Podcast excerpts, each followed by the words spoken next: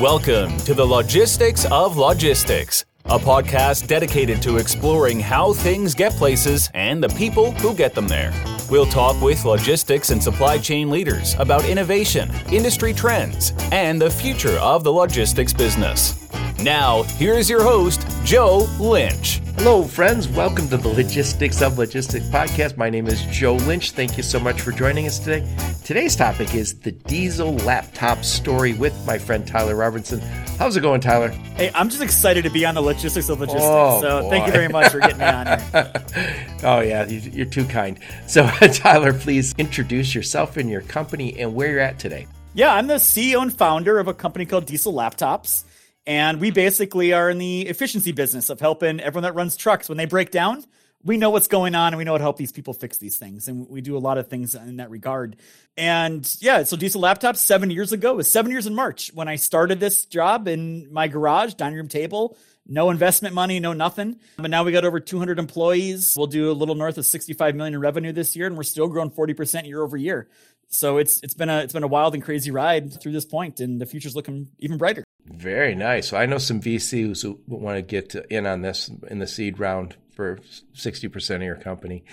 I, you know, I get those calls all the time and I used to take those calls and then I realized this is a waste of my time. I need to focus on my business. And yes, yes, yes. So we've been lucky. So it's funny. I've been connected to you on LinkedIn for a while, and I kind of you post a lot, so I see different things you post.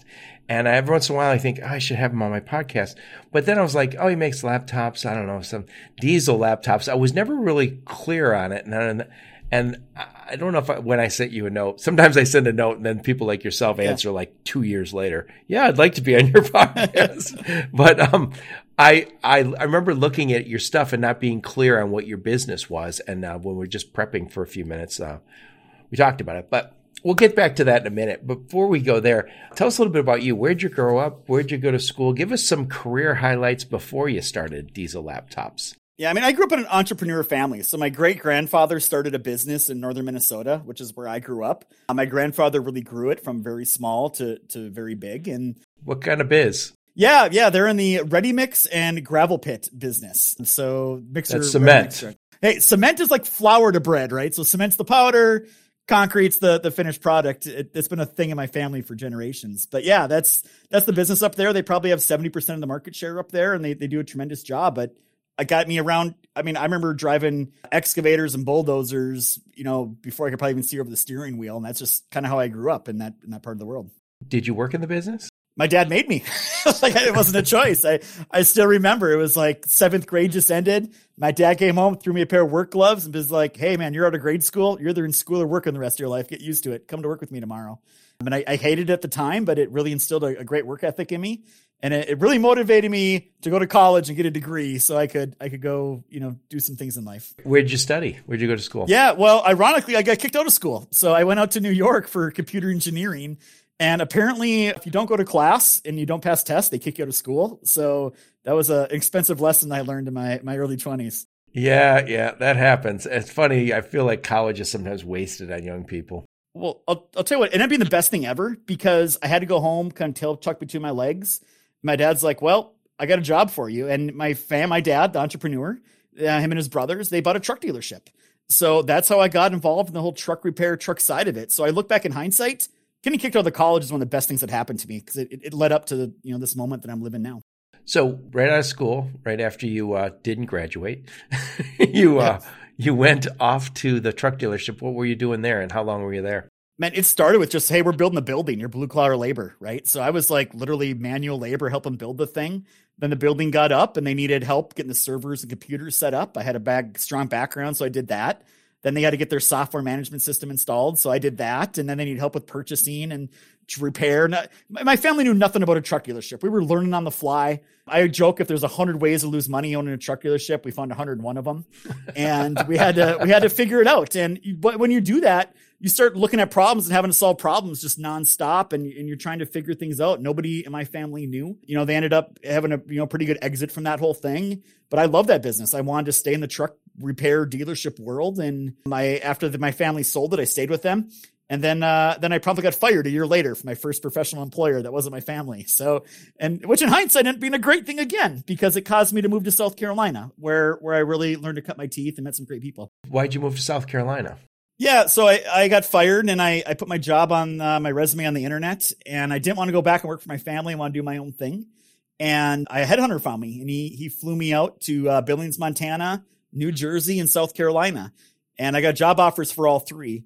Well, Montana was like a barren wasteland out there. No offense, just just not my thing. New Jersey, it's it's well, it's New Jersey. I, I really wasn't liking the vibe there. Then I go to South Carolina, and I'm a northern Minnesota guy. I fly to South Carolina. I'm like, man, this is great. It's 70 degrees out. There's no snow on the ground.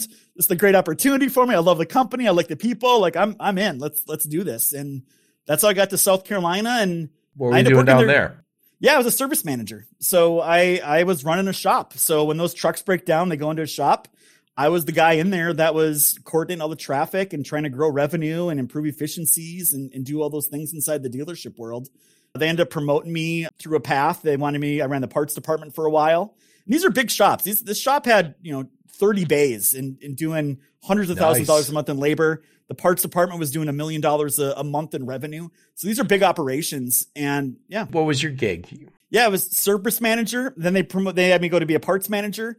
They wanted me to run the store, but then 08 hit and the store manager had to come tell me he can't retire because his life savings were gone. I remember that time. That was yeah. difficult. I was an automotive guy when everything started going bankrupt and not everyone got that bailout. The little company that I was hoping to buy someday went went bye bye. so yeah, so uh, they ended up ironically their IT and their their IT manager retired, their marketing person quit.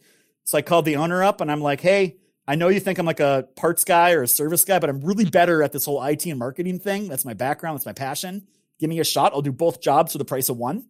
And he said, okay, but you got to move to Columbia, South Carolina. So I had to move 120 miles north with, uh, with my wife and, a, a you know, and start all kind of start over down here in Columbia. And I did that for a couple years before quitting on my own to go do diesel laptops. So, w- what hole did you see in the market when you said, "Hey, I'm going to start a company"?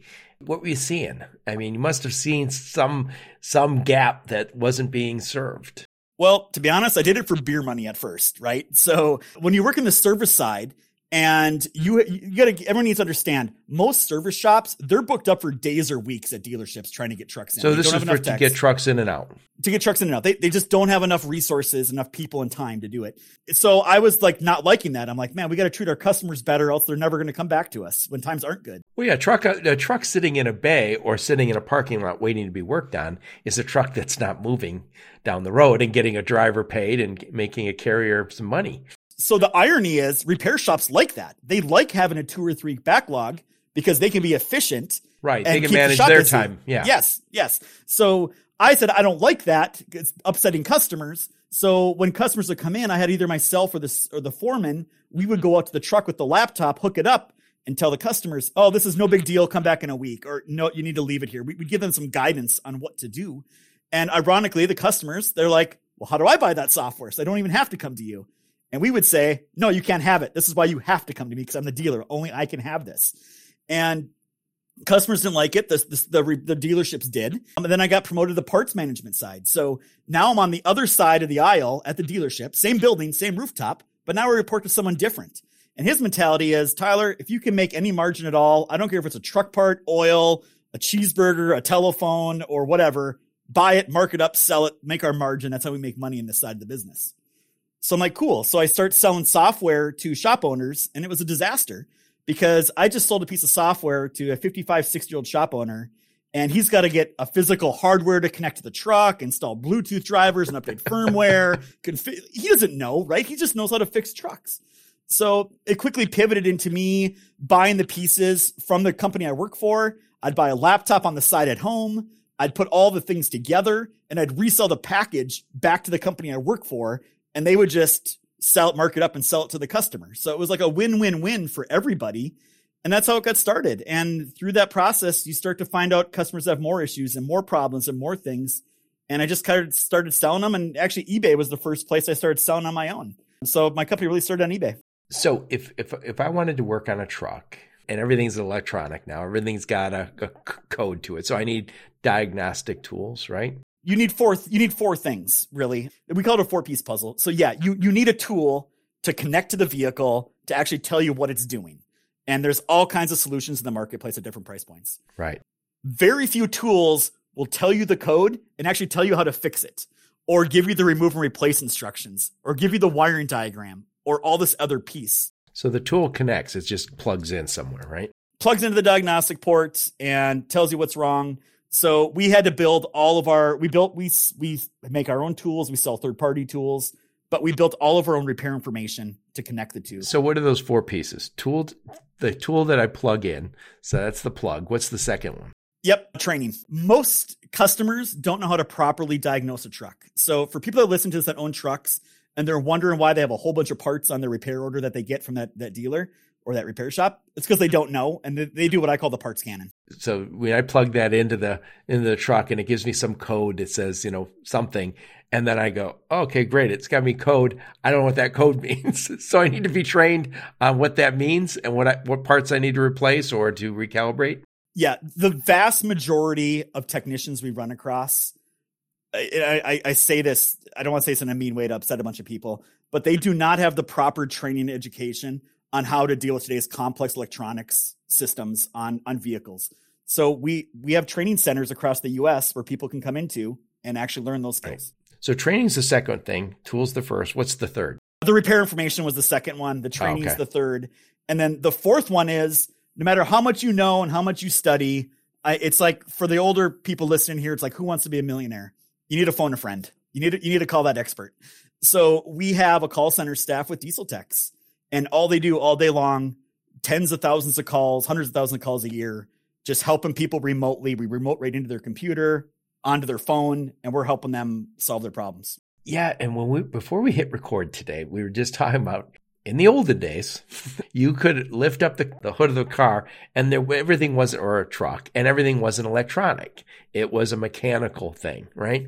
Yep. And over time, as we get these trucks got more and more complex, more and more complicated, there are kind of, and it used to be able to be a mechanic, even at a dealership or at a gas station. We used to have gas stations just have mechanics, and you kind of learn that on the job.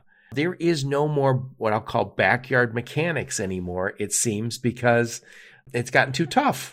It is. It's really difficult, and there's no opportunity for training. So if you right. own an independent shop, there's not like you can call your local freight Freightliner dealer and be like, "Hey, train me how to fix your stuff." That that's not something that's offered in the marketplace. So there's a knowledge gap skill, there's a technology gap skill, and there's a diagnostic skill, and that's all the gaps we're trying to fill. Yeah, and I'll go off on a little tangent here for a second. So I spent much of my career in automotive. I was an automotive engineer. And when you look at a car, and trucks are not much different. If you look at a car, it's made up of five major systems. There's body, interior, chassis, electrical, powertrain.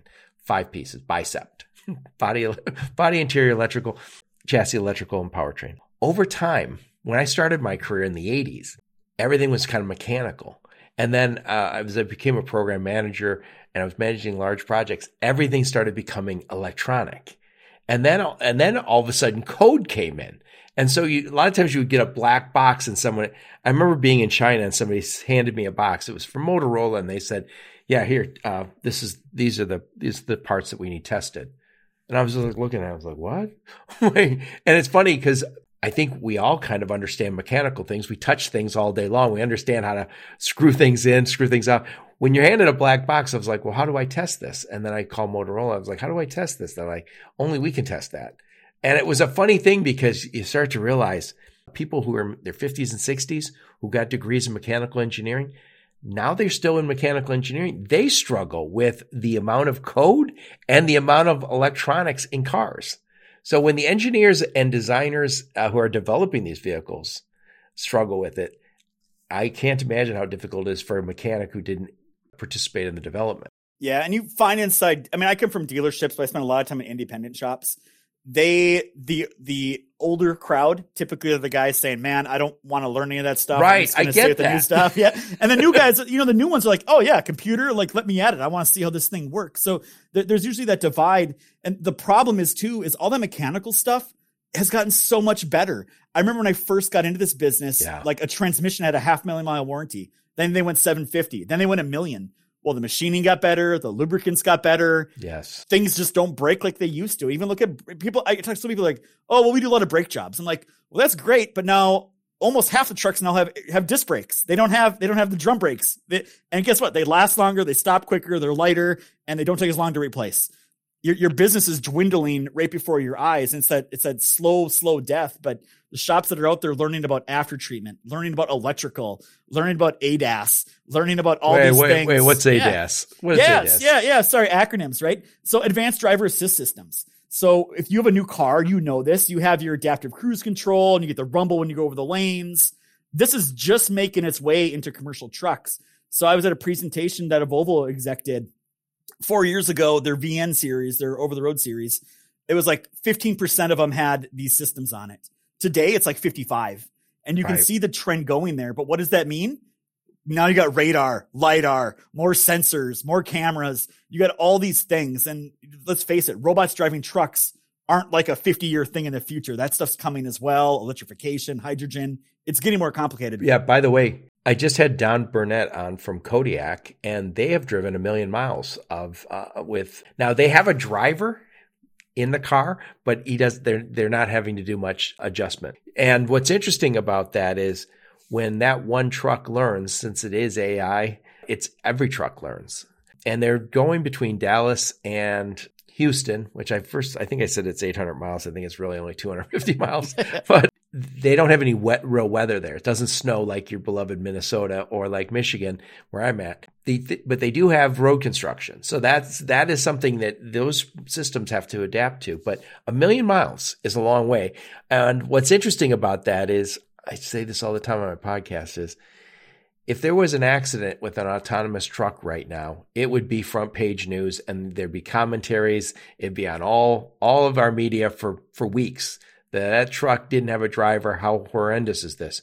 Yet, as we're speaking, unfortunately, humans are crashing trucks. So you don't have to get the same. I don't. I I don't. I can't say this definitively, but it's not good enough to be as good as a good driver. You have to be better than the best driver and that's going to be a real challenge. So interesting times though. I mean, it's it's not it's not space age anymore to your point. I mean, you have publicly traded companies that have billions in investments developing technologies like this, right? So if this is not, yeah, this is not space age, like you said. It's it's coming. Everyone needs to decide how they're going to deal with it in their own way. Tyler, someday you'll be talking to your great grandchildren and you'll say, Yeah, when I was young, we used to drive our own cars. And they'd be like, Well, what if you ran a red light? And you go, Yeah, we did that. What if what if you sped? Yeah, we did. like, what if you did stupid things? Oh, all the time. What if you were distracted? It will seem, I think, foreign that we would be driving our own cars and crashing into each other. I 100% agree. And even even like just look at automated transmissions. 10 years ago, everyone's like, "No, we are not doing that. We refuse. We have to have a stick shift." And now it's hard to find a class 8 truck and, and drivers to know how to drive a class 8. So it it just it goes quick. I think part of it, people realize, you know, when I was young, we didn't have mobile phones and we were still playing with the radio. And when you're trying to play with the radio and drink your soda and then shift, that was a pain in the ass. So it makes sense. And by the way, I, I always remember having a, a friend and she, she could put on her makeup, shift and play with the radio. It was, it was kind of terrifying to be in her car. like she needed an automatic. if my dad's listening to this, he's laughing right now because that was totally my dad with like a laptop trying to go on a phone and shift and drive and Get rid I'm, of sur- it. I'm surprised I survived. Yep. So so you saw this big opportunity. So how did how uh, so so you started selling and then you started your own company. And so when you started it was just you saying I'm going to build these and I'm going to go and I'm going to sell these to all these independent dealerships. Yeah, I had uh I you know, I had my part-time business kind of going well and it was it was me literally my garage dining room table. I had a wife that didn't work. I had a 1-year-old and a 3-year-old. And I was like, "Hey, I got to I got to have a thing here that actually generates money so I can pay the mortgage bill and keep the lights on inside the house." So you you guys got used to living indoors and eating every day, which is a bad thing. Don't do that to your kids. It, it, I'll tell you what, it was scorched earth there the first couple of months. And I still remember the very first day, you know, you roll out of bed, working from my house, right? So I go there and I'm doing my thing and it's lunchtime. So wife's like, oh, you know, come sit with me and the kids. She's like, well, how many sales you got today? And I'm like, zero. I got I got zero today. So that's how we started out the first day. But you know, in hindsight, it's it's looking over the long term, not the short term, and and we've we've made it. So so as you started to grow, did you? Yeah, I take it you got offices. You're not doing this on your kitchen table today. All 65 yeah, yeah, people. Yeah, all, I think all I'm, 200 people aren't at your house. they're not. They're not. I, after we got to about three, that's my wife's like, no, get out of here. And there was some other good reasons we did that. But yeah, I mean, I, am on my. I, I've left a small wake of commercial property behind us. I've been fortunate enough to sell them as we've kept growing. And that was that was another challenge with growing. It's like you everyone wants you to sign a long term contract or buy a piece of property. And when your business is growing so fast, it, it's hard to make those types of decisions. It's it's I imagine it's also very difficult to, as you're growing, to say, I'm gonna slow my growth down so I can buy a building. every every time I was like, I'm going to buy a bigger place with more property and I'll build on it. And then we would outgrow oh, it. I'd be like, let's make it four or five years. We'd make it six months. And I'm like, okay, I don't have time to build a building. We got to go find something bigger. Let's go do it. And let's hopefully go sell this place we just had. So I've ironically have done. I just talked to my commercial agents. We just closed another piece of property. He's like, he's like, I Tyler, saw you're that my, on LinkedIn. Yeah, you're my number one customer over the last three years. I'm like, I don't want to be. Like, I'm not trying to. so, he appreciates the commission checks. I'm sure. Yeah, it's like being the best. It's like being your best patient for your doctor. You're like, yeah. enough already. yeah, exactly, hundred percent. So you know you had a you had this uh, entrepreneurial background with your family, and so you saw that the way your parents and grandparents did, and your aunts and uncles. You never you, said you didn't take any VC money. Was there ever was that ever part of your mindset? Like I'll I'll go get partners to help this grow, or did you always have this idea that this is my show and I don't want it was never that. I was like, well, one, I even before I did this, people understand I was very fiscally conservative. So I worked for somebody else. My wife didn't work. But I mean, our we had no debt and our house was dang near paid off, and I had I had cash sitting there, so I was in a really good spot. And truthfully, I still run the company the same way. We we have no debt, we have a lot of cash, and we just I've never seen a company go bankrupt yet that had cash in the bank, right? So I'm I'm very cautious in that regard. And I didn't really need it. I, I didn't have these big ambitions or these big plans the first couple years. I was just trying to go do a thing and more and more business kind of kept coming in and you're just kind of trying to keep your feet underneath you and, and keep rolling with it. Um, and truthfully, at that point, I wouldn't even know how to raise VC money. I don't, I didn't know what a pitch right, deck right. was, or I wouldn't even know where to go if I wanted to do that stuff. Yeah, it's interesting because we were talking about this before we hit record. Is uh, Nate Schutz over at FreightWaves is doing something with bootstrappers, and I did talk to him. He hasn't been on my podcast yet, but we did talk, and I started looking up. It's like it's like less than one percent of startups ever get VC money, and then very few ever get all the way to the end, you know, where they take it public, but even very few get past the the A round. So it is not like a, and I, and I think what the reason I, I bring that up is I think we're so used to seeing the big splash where like somebody becomes a billionaire in like, in like three years and you go, well, yeah, that seems like the great way to go. But those are so rare. Those are the one and not they're one in a million. They, they, they're one in a billion. And I think it kind of becomes the new normal. Like that's what we see. That's what we think a startup is. But the average startup isn't that. It's more like yours. Yeah, I mean, I I tell people this. I, I took me a thousand dollars to start Diesel laptops. That was it, and we've been bootstrapping the whole thing up ever since then, right? So, it, it's definitely a doable, possible thing. And furthermore, it really sucks part of the time because you find out you have no cash to pay taxes and grow and do these things, but you work through it and now I'm like, man, now I'm in a great place. Now I'm gonna, I'm profitable. I got cash in the bank and I own, I own this thing. I can go do what I want to do and make my decisions. And I'm not beholden to stockholders or private equity guys that all they're looking for an exit, right? At the end of the day. I mentioned, uh, I mentioned to you, there's that saying that you can either be rich or you can be the king. So if you take the VC money, you can be rich, but you don't get to be the king anymore. Uh, that, that, wrong way to say it. I'm not, I don't want to vilify VCs or say that all of a sudden they're the boss, but, but you've done both now. Well, I, actually, but the queen's probably still in charge. yeah, I mean, I've had I've had people, you know, when I when I was really kind of going there, and you start hitting like the Inc. 500 list and Inc. 5000 list and fastest growing. That's when the calls start happening with the you know financial people, the VCs, all these guys. And I, I took some of those calls because I was kind of like, oh, I'm curious, I'm honored, you know, like excited. You don't understand that world you were the belle of the ball for a little while. I, yeah, we, we probably still are. But, yeah, exactly. But you know, and I, I I look at that now, and I'm like, I mean, I people have offered me up to 100 million, and I've passed it up, and I'm like, I. I, I can get that time number anytime I want, but I think we have a bigger mission and we have a bigger opportunity at Diesel Laptops to go create a, much po- more positive impact in our industry.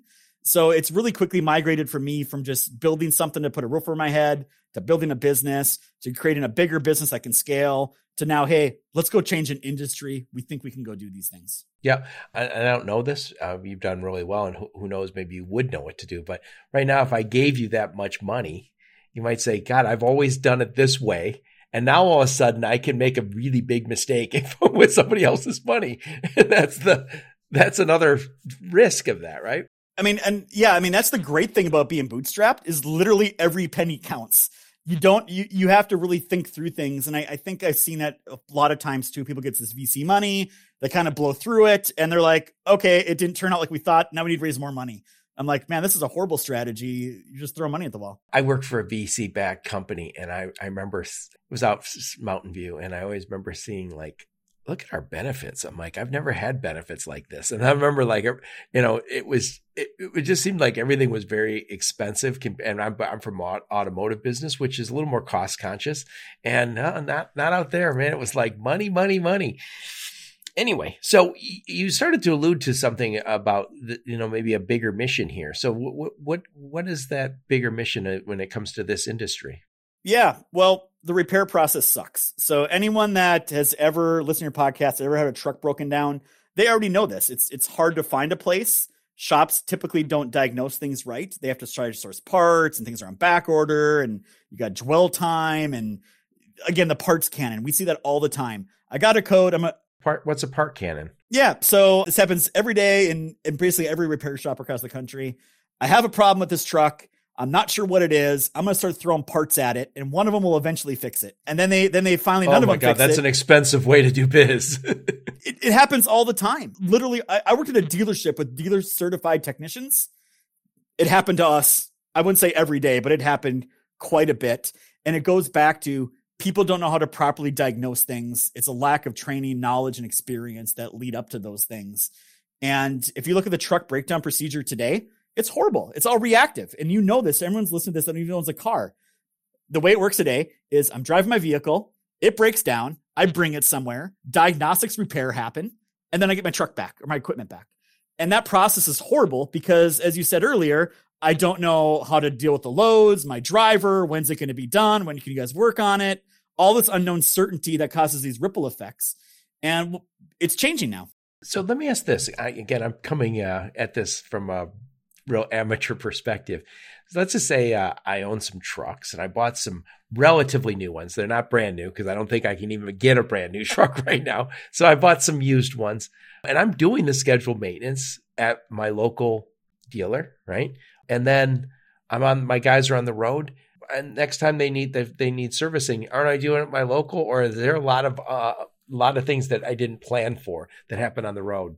Yeah. So good comparison is the US market versus European market. In the US market, say 80% of the repairs are breakdown events, 20% are planned maintenance. Oh, Europe, no. it's like the complete opposite. So a lot of the breakdowns that happen in the United States are unplanned. My check engine light went on, my tire blew, this thing's not working. And it's every conversation I've had with fleets they're typically not super experts on maintenance and repair. They're good at moving freight from point A to B. And it's like that that costing side of those those tort those tools that deliver the packages and the freight. It's almost like an afterthought, and they're doing the best they can with oil changes and whatnot. But technology is changing all of that.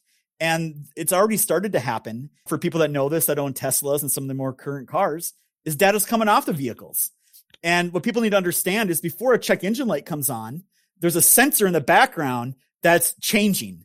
And it, that check engine light doesn't come on until that sensor hits a certain yeah. threshold, right? That's a that's a binary event, right? It's either on or it's off. But what if you could monitor the data on vehicles as they're going down the road and know if that value is heading in the wrong direction? Right. And you Trending. can get predictive, right? So if you can get predictive, now all of a sudden you know, like, okay, I'm going to have a problem tomorrow or next week. Now I can get ahead of it and I can plan for the truck to be down and where it's going to be and make sure I have parts there and make sure there's a bay open for me to get into you said to me when we were prepping that I thought I started a laptop company, but I started a data company. So that's what you're alluding to. So elaborate on that a little bit. Yeah, it's it's it's all about data, right? So there's data coming off the vehicles. it's it's a closed loop. You need to know what's happening before the vehicle breaks down. You need to know what happened when the vehicle broke down, and you need to know what fixed it.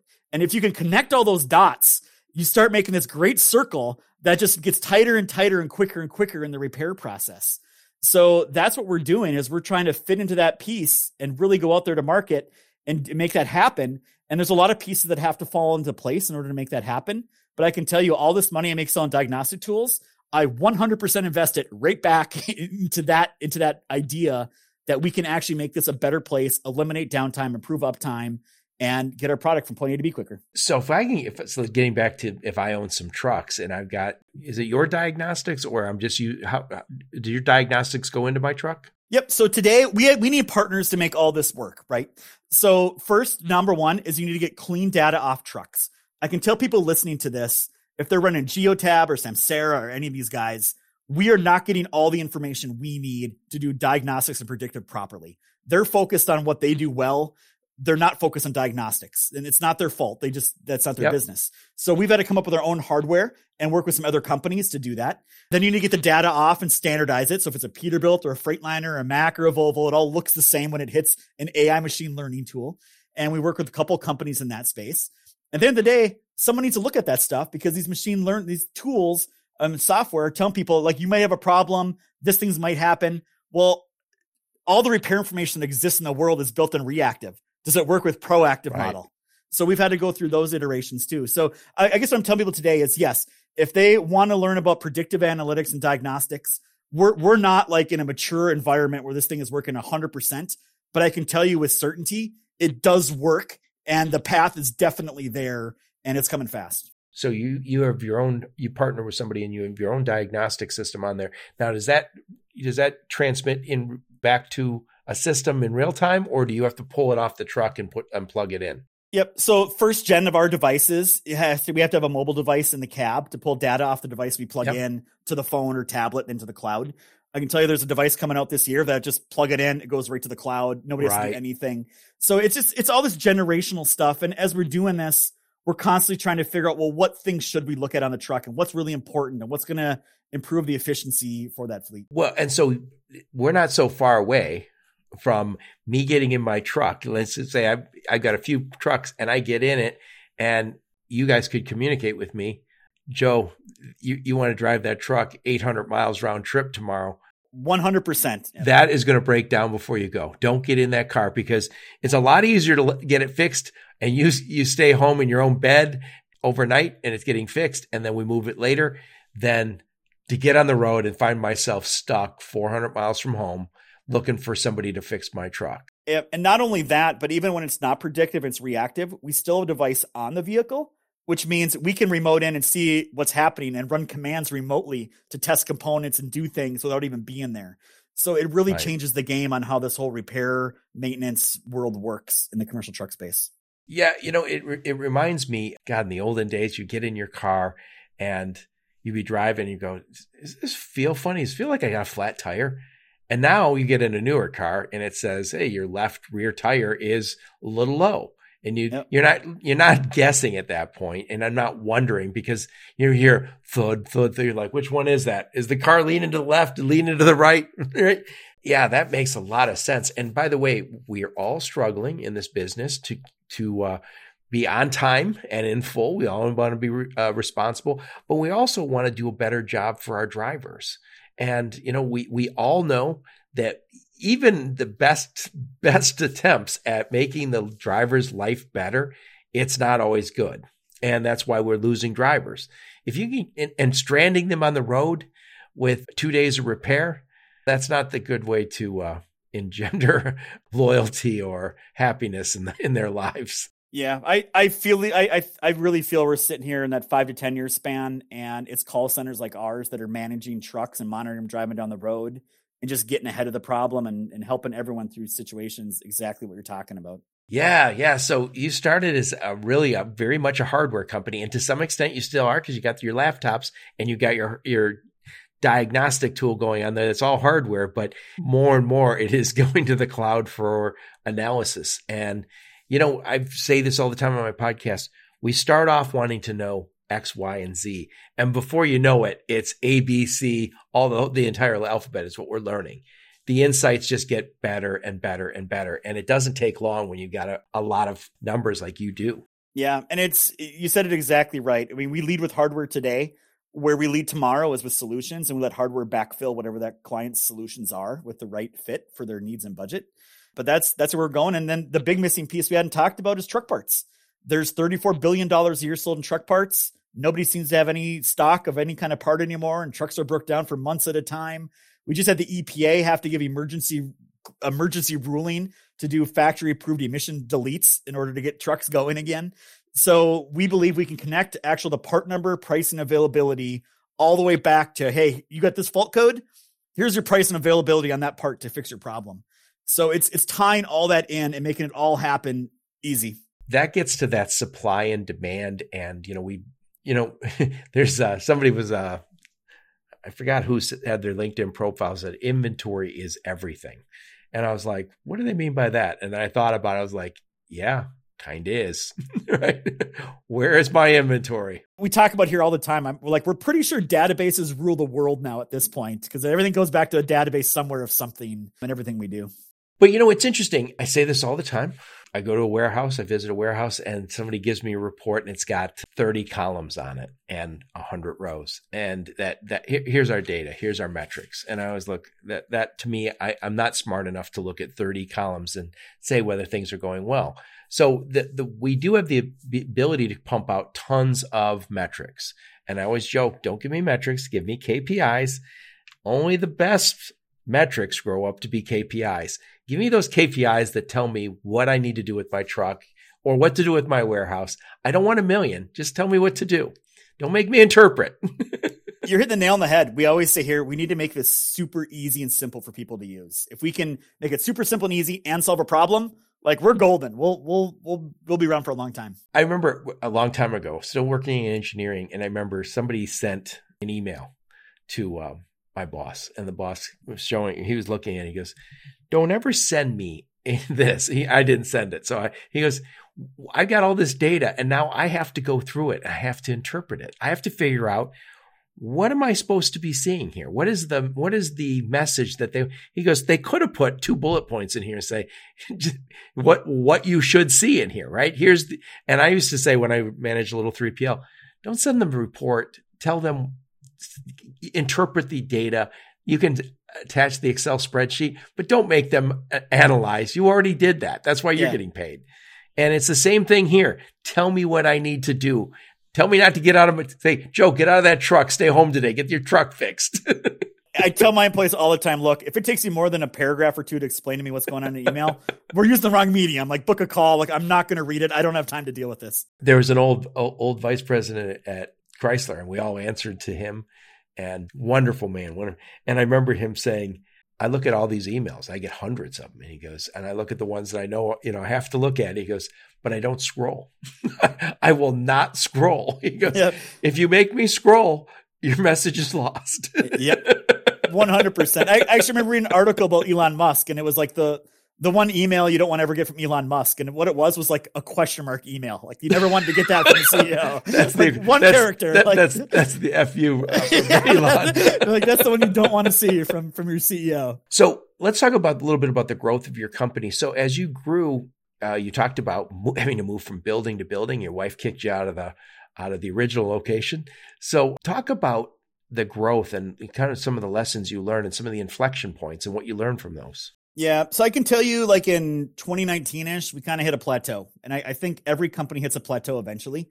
And the problem ended up being me. So I, I was the one holding back and I wasn't giving control up on things. And, and no one could fire you. That was the problem. Yeah. That was, no one was telling me either, right? No one's like, you're the problem, right? No one tells, tells the CEO, boss, the founder that. But yeah, it was me. And I, I, we brought in a consulting company and I'd always kind of been like anti consulting companies, but I brought him in I can tell you, man, it's, it's one of the best things I ever did. I mean, he he really got us. They really got us focused on where are the problems, where are the things, why aren't things moving?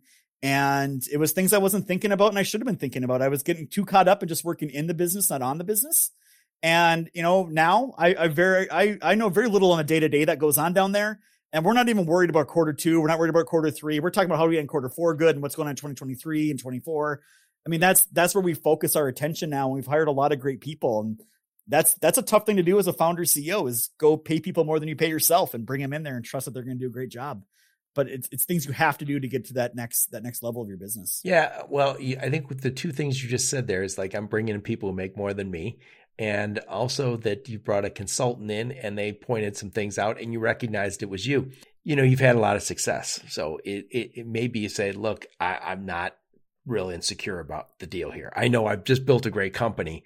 I don't feel really bad about what, you know, what my performance. So maybe you were open to it. I think what's harder is when you're young and you, you're trying to get, get things done and you have that insecurity. And then somebody says, Hey, Hey, dummy, do it this way. And that's where I always think like, as I've gotten older, I feel like I'm, I'm a little more secure in myself and I'm able to say, okay, let the ego go, be humble. Also, I think along the way, you get some bumps and bruises. You go, you know, I might not know everything. yeah, I mean, I, I, had to learn. I had to learn to like check my ego at the door. And, and, by the way, my wife does a great job making sure my ego doesn't doesn't get out of control here. So, but yeah, you, you have to do that. I mean, that that was the big thing, and it, it was hard for me to give up control and not know what's going on in certain things. But at the end of the day, I just knew my company will never get to where it can be if I'm the one controlling all these things. I, I got to give up control. Right. So you mentioned this idea, and I think a lot of entrepreneurs have heard it, not necessarily applied it. It's the idea, and I don't even think it just applies to entrepreneurs. I think it applies to a lot of managers, which is work on the business, not in the business. Elaborate on that for me. Yeah, I mean, I tell all our managers the best thing you can do is work yourself out of a job. Like if you get your department running so great, you don't even need to be there. That is perfect. I know your team's executing. I will find a new place for you. Don't don't worry about that. You'll be a star. yeah, I mean, and that's that's the problem though is people, especially founder CEOs, they they know their thing, right? So say you're great making pizzas, and I'm an owner. I'm going to keep making my pizzas. I know how to do that. Customers love them. This is my key to my success. And then you get the other guy that makes great pizzas as well. And he's like, you know what? I'm going to teach somebody else how to make pizzas. And I'm going to go open a second restaurant and I'm going to go figure out to franchise this and I'm going to go figure out to grow my business and make more profit and get growth. But they're, they're worried about the bigger things, which they should be. Right. And that's really the difference. And depending on what your industry in, people get caught at certain levels all the time and they need to look themselves in the mirror. It's not their employees. It's not their other things or competitors, the market conditions. It's 99% of the time, it's, it's them that's, that's causing them to be stuck where they're stuck. Interesting. Interesting. Yeah, it's it's uh no, it's not it's not easy to uh I mean it's intellectually I think we get that. It's just I think emotionally. It's it's a hard it's a hard pill to swallow. And I always say like when you own a business like you do, you're the one who's most interested in the money. You're the one who it's your mission, it's your product to some extent. even though other people have shaped it, and you're probably the best sales guy for a long time. You're all three of those things. And then as time goes on, you go, you know what? I better get a financial guy. I better get a sales guy who's better than me. And and and letting go and being the boss is uh, not always easy. I imagine. You're absolutely right. And I made a lot of mistakes. I I didn't bring in an HR person when I should have, and all of a sudden we got a poor culture going on. We're hiring the wrong people with the wrong jobs, and my HR person's embezzling money from me. Right?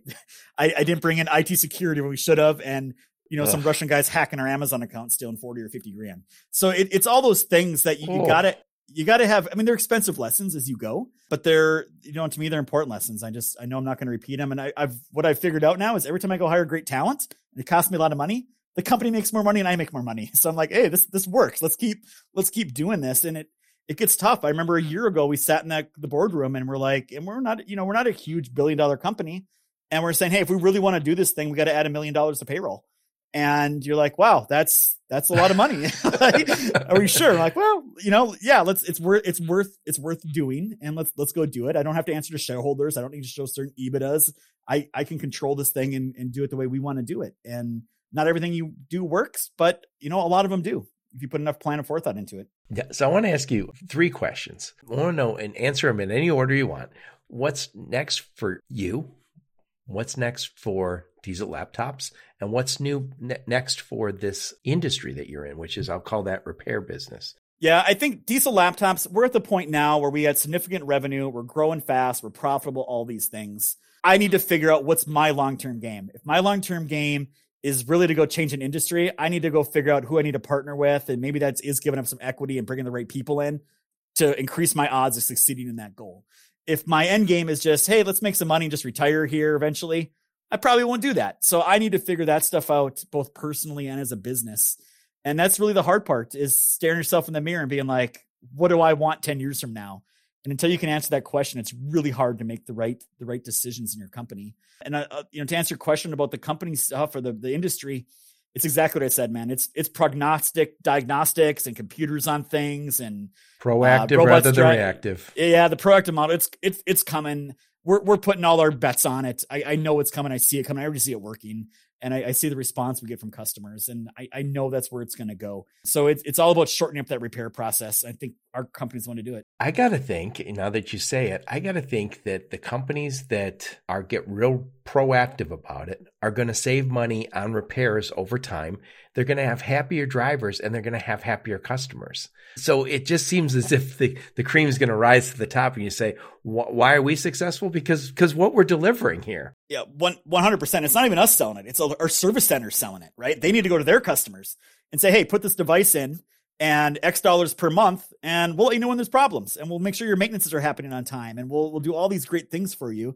And we're the company with the engine behind the scenes doing that on behalf of the repair shops out there and the fleets. And this is a little bit of a reach, but I'll say it anyway. I saw an article not so long ago, and it talked about our screwed up healthcare system. And it said if everybody had a family doctor that they went and got a physical once per year, they said that fixes a lot of things because you catch the you catch the the high cholesterol, the high blood pressure before it's a heart attack. You catch all these ailments when they're early. And I think the same applies to what you're talking about here is just get out in front of it and you know say look I changed those tires before it's a blowout in the wintertime in the Midwest.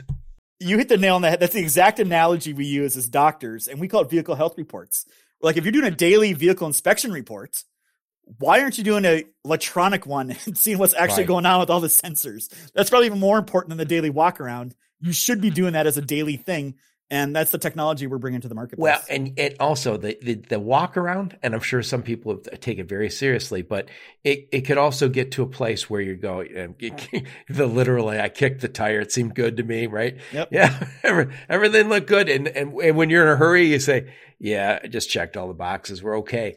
If I have a diagnostic tool, the diagnostic tool is never going to cut corners. It's going to do its job the same way every damn day. and and it's going to send to the cloud and it's going to compare it to every other inspection you've ever done and every other truck like yours and every truck hauling like you. Yes, that that is that is exactly where the future is of this whole thing. Yeah, and I'll throw one other thing out there. I think about this with cars.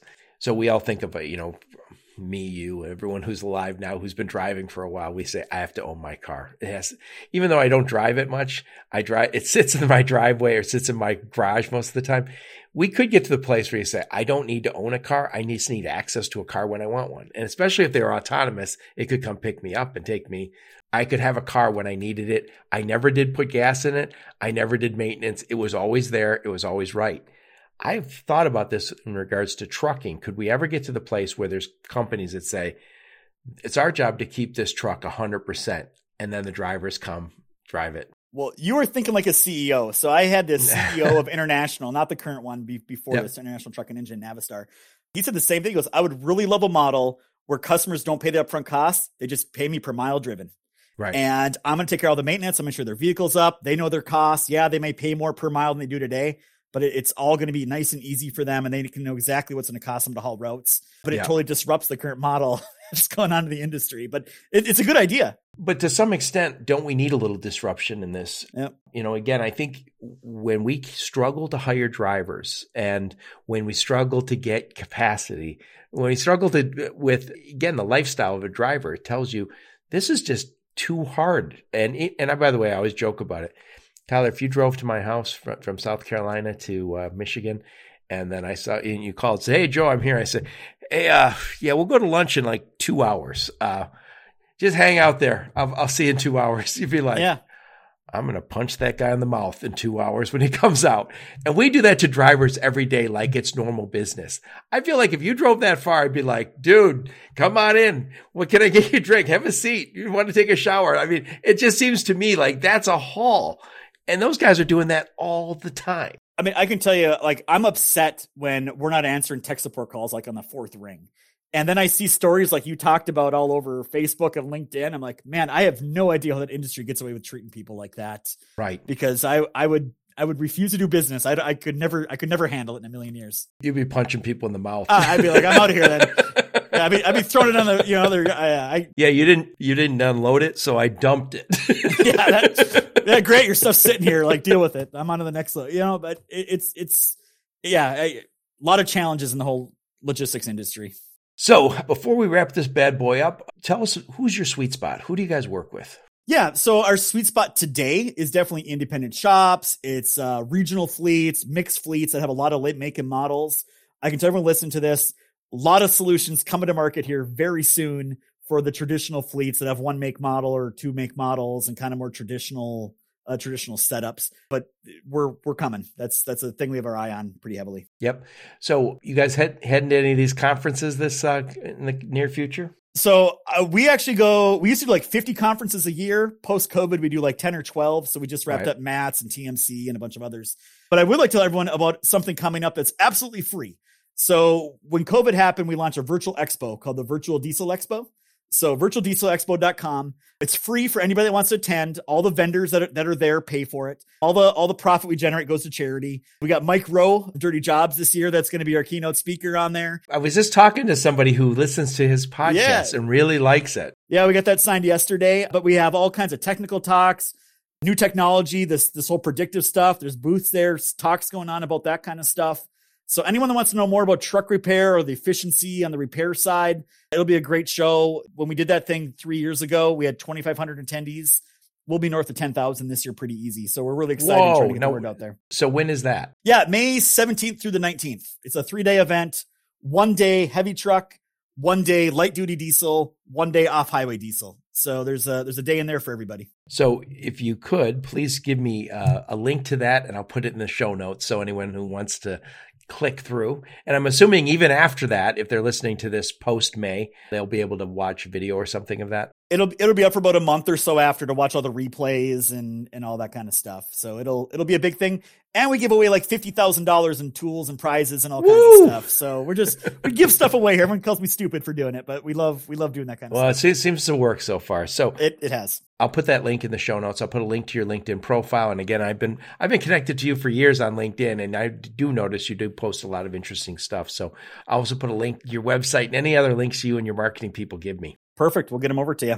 Tyler, thank you so much. I really appreciate you telling us your story. And again, I feel like this is a, a year or two past due. I really, I, I, I, don't know if I asked. You. I'll have to go back to my LinkedIn and see if I asked earlier. But I've thought about it a lot, and I'm I'm glad to finally get you on my podcast. The same thing happens to me. Someone pops me up. I'm like, it's been like three years since I messaged them. But, but somebody wrote me a note the other day, and it said, "I think this is a great idea." And I was like, "Who the hell is this?" I look at the original message was from me. Is something about a blog post. I had sent them something in 2013. he sends me a note now saying, I think, I go, I don't even blog. I, I like write one article a year. I was shocked. so at I, least they responded to you, right? So. yes. Yeah, as long as that's all I cared about, just re- respond in the next 10 years or so, I'd be happy. yeah. Anyway, Tyler, thank you so much. I really appreciate you taking the time. Hey, no problem at all. Appreciate coming on the show, and uh, you got a great thing going. Look forward to listening to more episodes. Thank you so much, and thank all of you for listening to my podcast. Your support is very much appreciated. Until next time, onward and upward. You've been listening to the Logistics of Logistics podcast, where we engage in conversation with experts in the logistics field. For more details, visit thelogisticsoflogistics.com or follow Joe Lynch on LinkedIn.